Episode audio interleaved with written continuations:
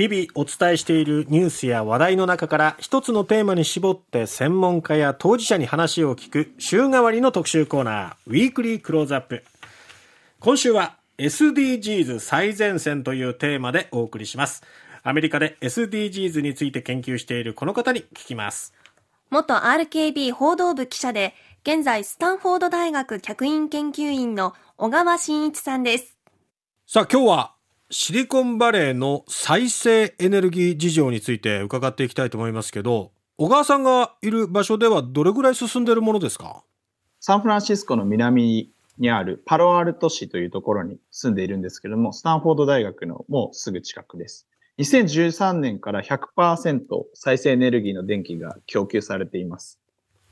100%? しかも10年前からです。基本的には太陽光と風力で賄われているというふうに聞いています。まあ、うん、カリフォルニアなので晴れの日も多いですし、ええ、あの、日照時間も長いので、太陽光がまあメインになるというのは、あの、他の地域でも同じかなというふうに感じています。うんただ、まあ、太陽光というと、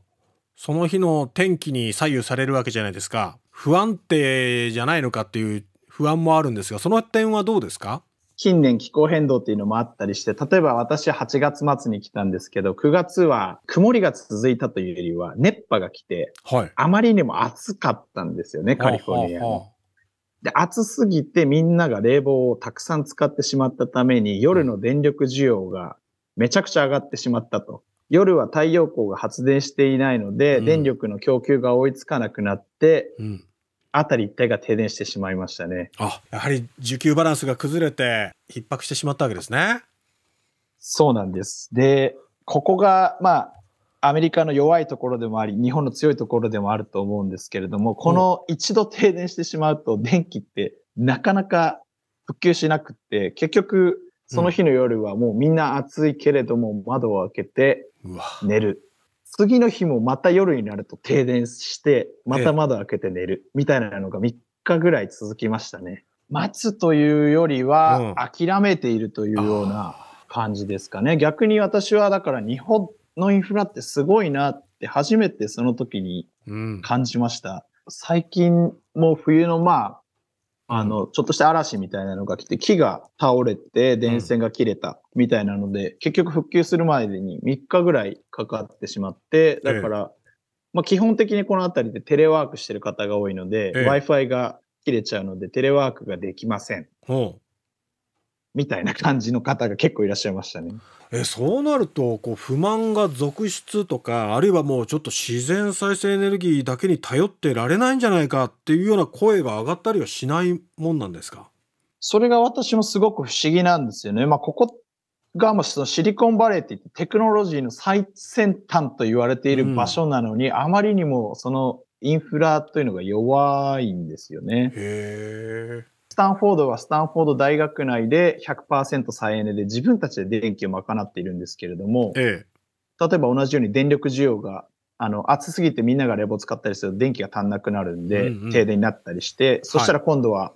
電子ロックになってるんで、はい、あの、建物の入り口が開かなくて入れませんとか。そっか。いろんなところで電化が進んでるから、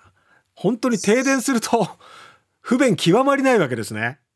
そうなんです。じゃあ日本から来た小川さんからすると、不便に感じるでしょ？そうですね。私はすごく不便を感じていますね。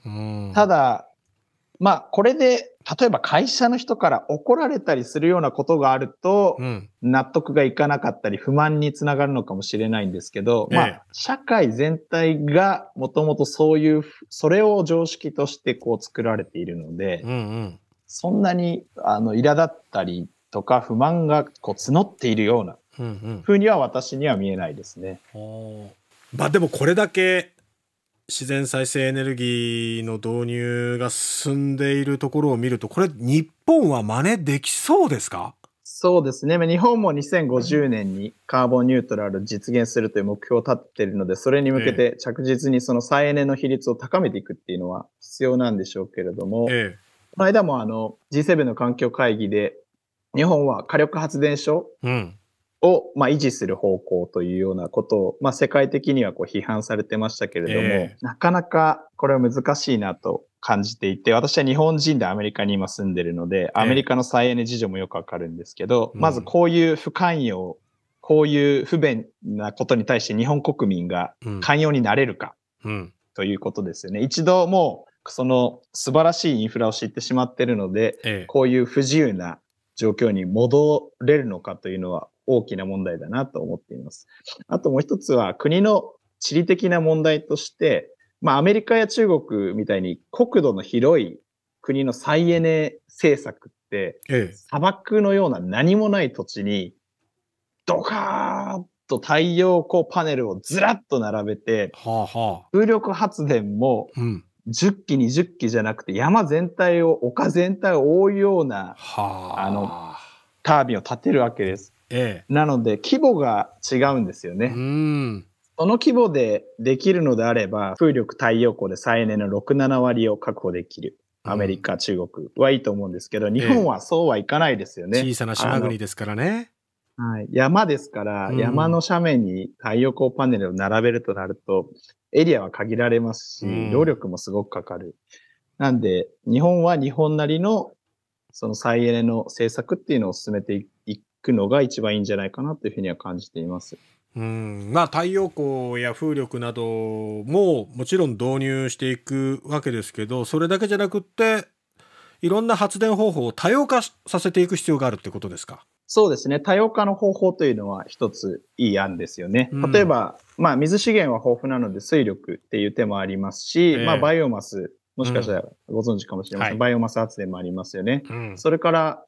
えっと、福岡県でも一部導入されてますけど、あの、田んぼの上、田んぼや農業をやっている場所の上にソーラーパネルを設置するといった、まあ、ソーラーシェアリング農業なんか、うんといった方法もありますよね。ええ。そういったものをやっぱ組み合わせていくしかないのかなと思っています。うん。なるほど。まあ、ただ、この地球温暖化を防いでいく、そしてカーボンニュートラルっていうところはもう待ったなしの状況なんで、こういうことに積極的に取り組んでいく、そして学べるところ、模範できるところは真似ていくっていうことも必要でしょうね。そうですね。やはり、あまあ、アメリカに来て感じるのは、その世界の流れっていうのは完全にその再エネうん。でカーボンニュートラルっていうのは、うん。あの、すごく強く感じるので、逆に日本にいるときはそこまでその緊迫感は感じなかった部分でもありますね。うん。ということで、今回はシリコンバレーの再生エネルギー事情についてね、はい話を聞きましたけども、まあ、再生エネルギーっていうこともあって太陽光がメインなので、まあ停電が起きることもあって不便を感じることもあはい。るとは言ってましたけれどもね、日本は本当にあまりにも恵まれてるというか進んでる無という限にかあるような電気は常にあるような感じがしますけどね。そうだよね。でもしこう停電が発生してもすぐ復旧してくださるじゃないですか。あれになれると、はいまだかよ、まだかよなんていう、こう、2、3日経ってやっと復旧したみたいな状況だと、日本人はストレスに感じるかもしれないけどね。はとはいえ、いつまでも火力とかに頼ってられない、もうね、そういう厳しい現状がありますからね、えー一つ真似ていくところはしっかり真似て進めていかなきゃなと思いました。元 RKB 報道部記者、スタンフォード大学客員研究員の小川真一さんに話を聞きました。